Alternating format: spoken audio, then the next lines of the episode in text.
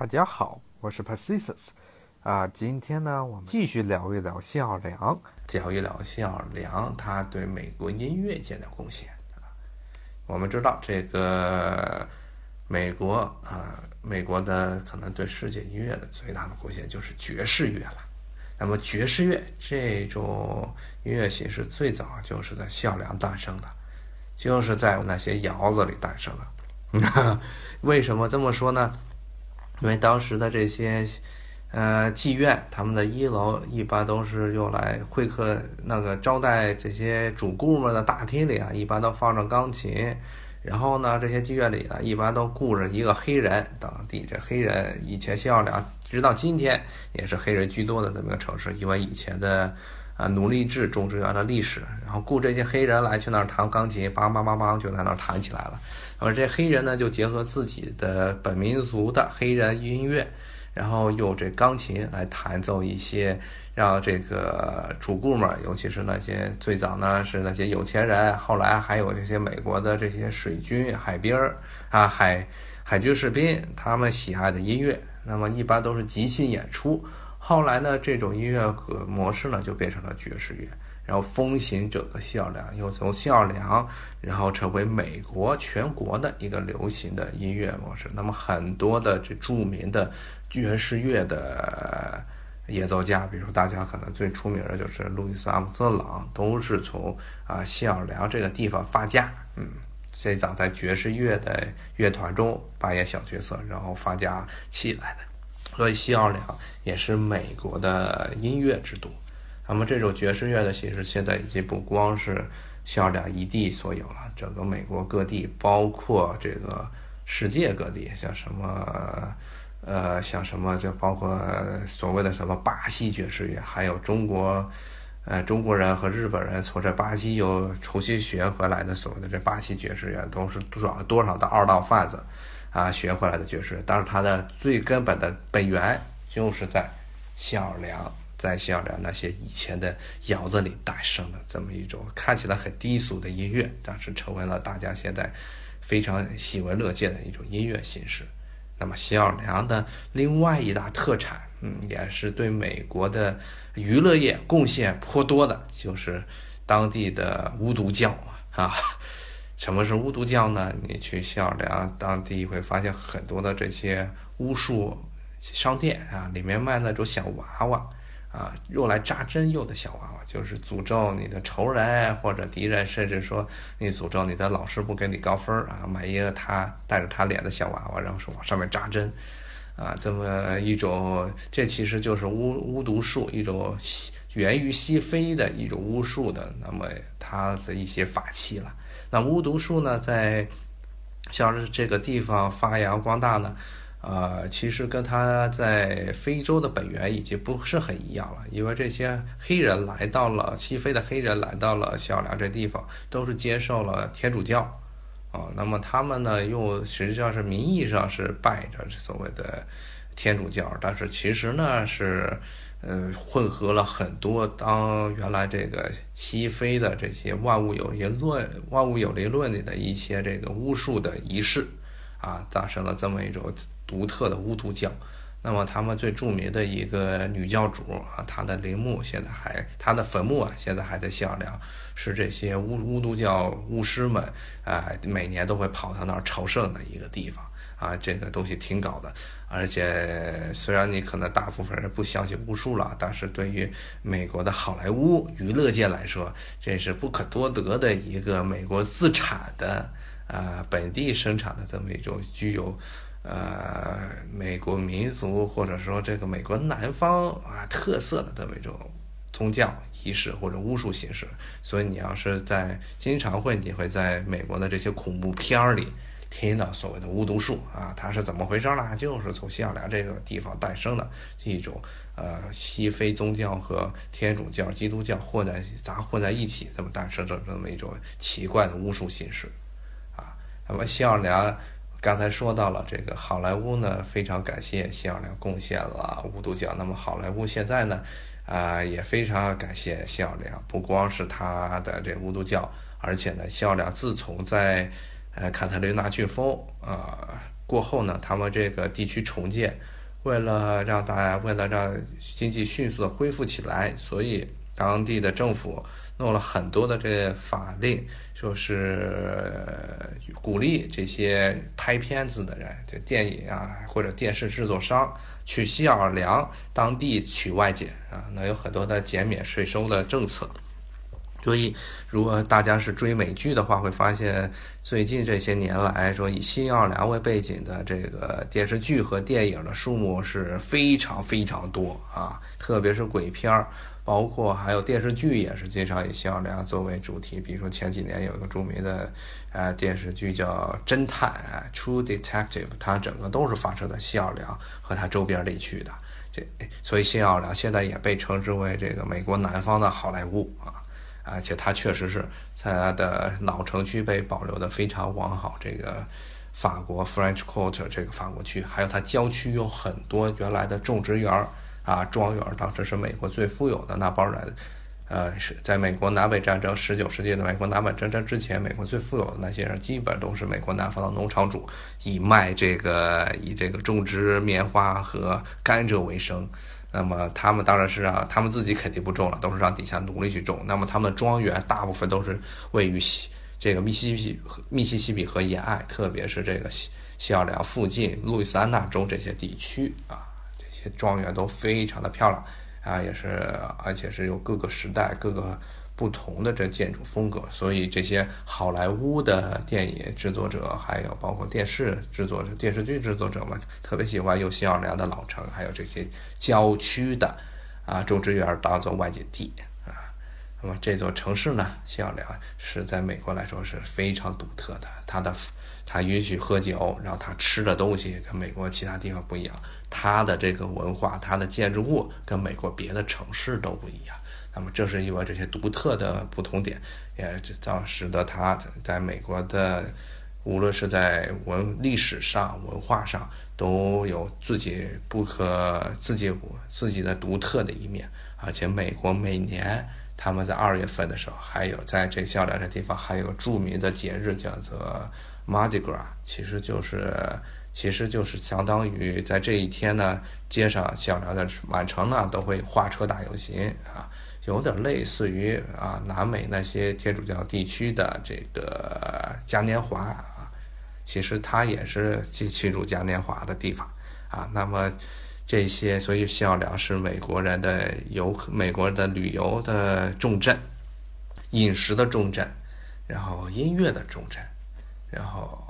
也是这个在这儿呢，如果去你在这地方待着，能看见美国在南方的整个南方经济的一个演变史，从最早的一些沼泽地，到后来的种种植园农庄，后来的逐渐的衰落，种植园经济的衰落，一直到二十世纪的时候，他们南方的这个军工业以及这个石油产业的发起，直到今天，新奥尔良。还是一个美国南方的一个石油基地，它周围有很多的这个炼油厂在那儿啊。这是作为新奥尔良这么一个城市，它在美国有自己独特的地位。所以在大家呃讨论美国城市的时候，美国不光是有像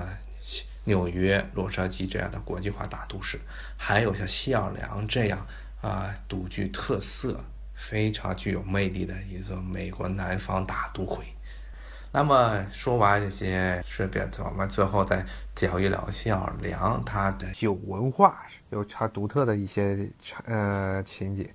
新奥尔良是美国非常少见的一座允许在街头喝酒的城市啊。啊，虽然这个限制还是很多，但你至少呢能拿着白色的纸杯，里面装满了这个黄色的啤酒，在街上畅饮。这有这也使得美国人经常以各种借口跑到西奥良这座城市去玩儿啊，尤其是 Mardi Gras，就是每年二月份左右的时候，在西奥良这个地方举行的狂欢节啊。这个时候呢，美国全国各地的人呢，就以说庆祝 Mardi Gras 啊，庆祝这个花车游行和狂欢节为理由啊，开车呜噜全跑到了西奥良这个地方。大家其实与其说是去那儿庆祝狂欢节的，不如说大家都是去那儿喝酒的。嗯，喝一大堆的啤酒，然后灌得酩酊大醉，然后再睡俩晚上啊，在 French Quarter，在法国区睡俩晚上，然后再开车回到了自己的老家。我们知道，美国是一个世界上最强大的国家，那么也经常美国人也经常标榜自己是自由开放，但是在酒这个问题上，美国的很多政策与所谓的自由开放格格不入。嗯，说大家对美国的这些青少年的管制有了解，可能知道。啊，抽烟十八岁就可以抽了，那这酒必须二十一岁才能够喝。啊，对酒的这扩库非常严格。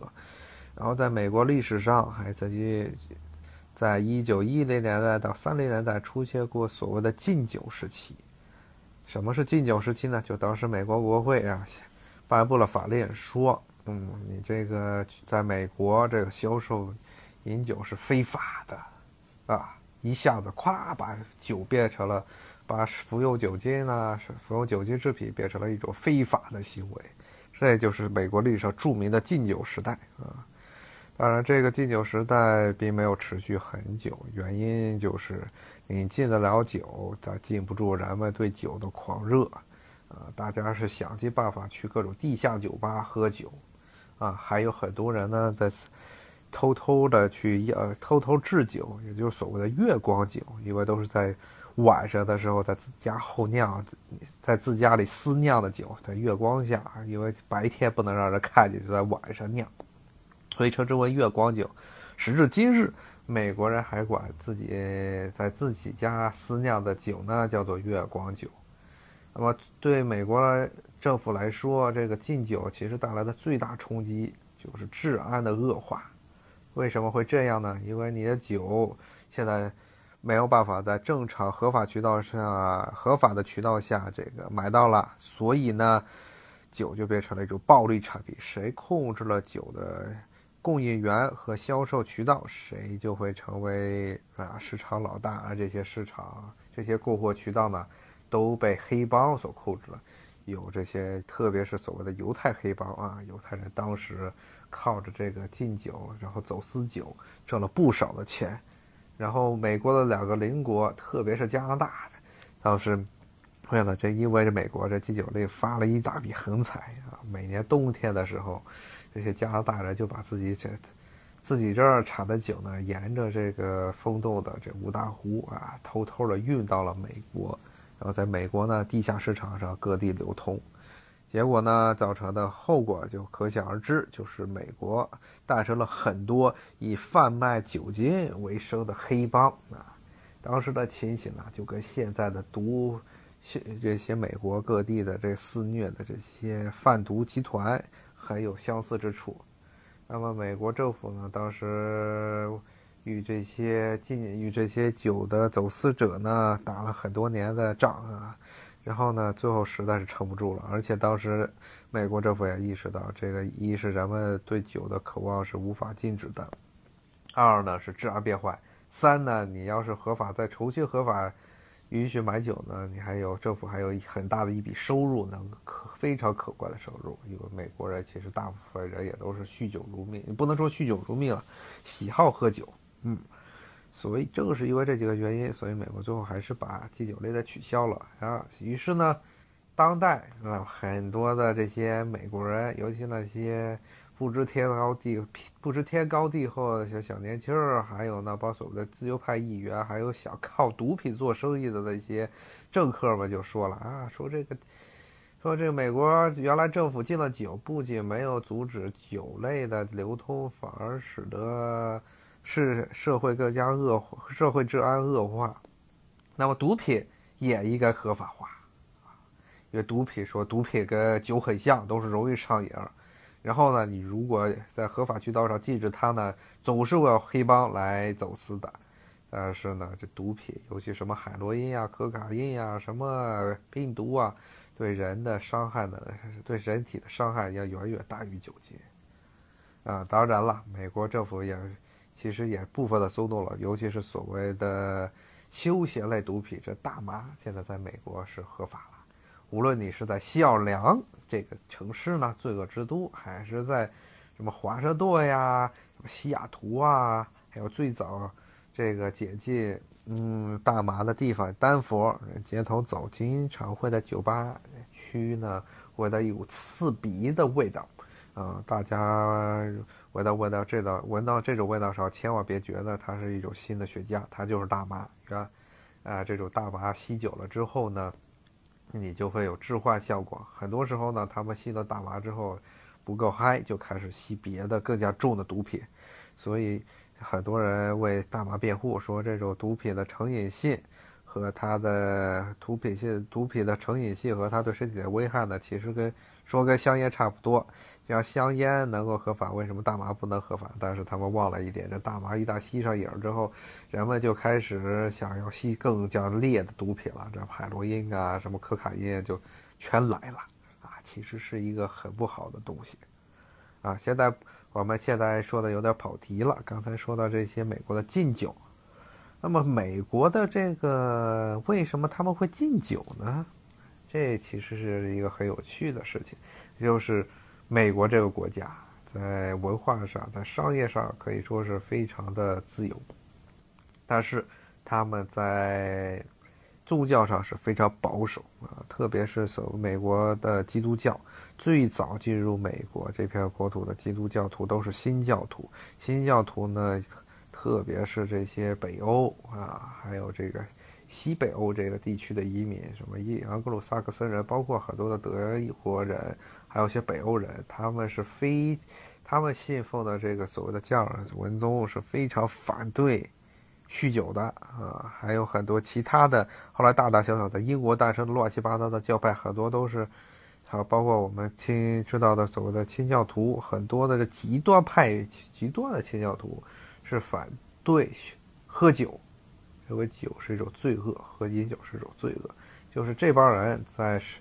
十九世纪末二十世纪初，不断的力推说要把酒精给违呃酒精给非法化，说拒禁酒啊，结果造成了美国历史上著名的禁酒时代。最后证明，宗教在，但是最后是证明了宗教无论是再强，它都抵挡不住人们对这些啊成瘾类的药品，包括酒精的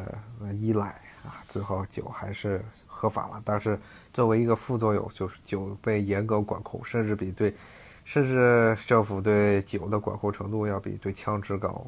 有个笑话就是说，说那十八岁可以抽烟，二十一岁才能买酒，他一出生就可以买枪啊！也不知道是哪一个对人的危害最大啊？但酒呢，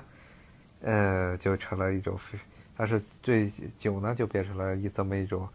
被视之为洪水猛兽、为洪水猛兽的东西，反而比枪要危险，啊！如果你们不满二十一岁，也并不是说美国人就没有无招可施了，他们经常会去买假的身份证。然后在酒吧去酒吧喝酒的时候，酒吧要查 ID，你就把假的身份证拿出来，啊，一看，哇，你就过了二十一岁。因为美国那些小小年轻都长得很老啊，啊，十八岁长得就跟三十八岁一样，所以基本上怎么就混进去了，就开始酗酒。好，今天我们就到这里，谢谢大家，咱们下回再见，拜拜。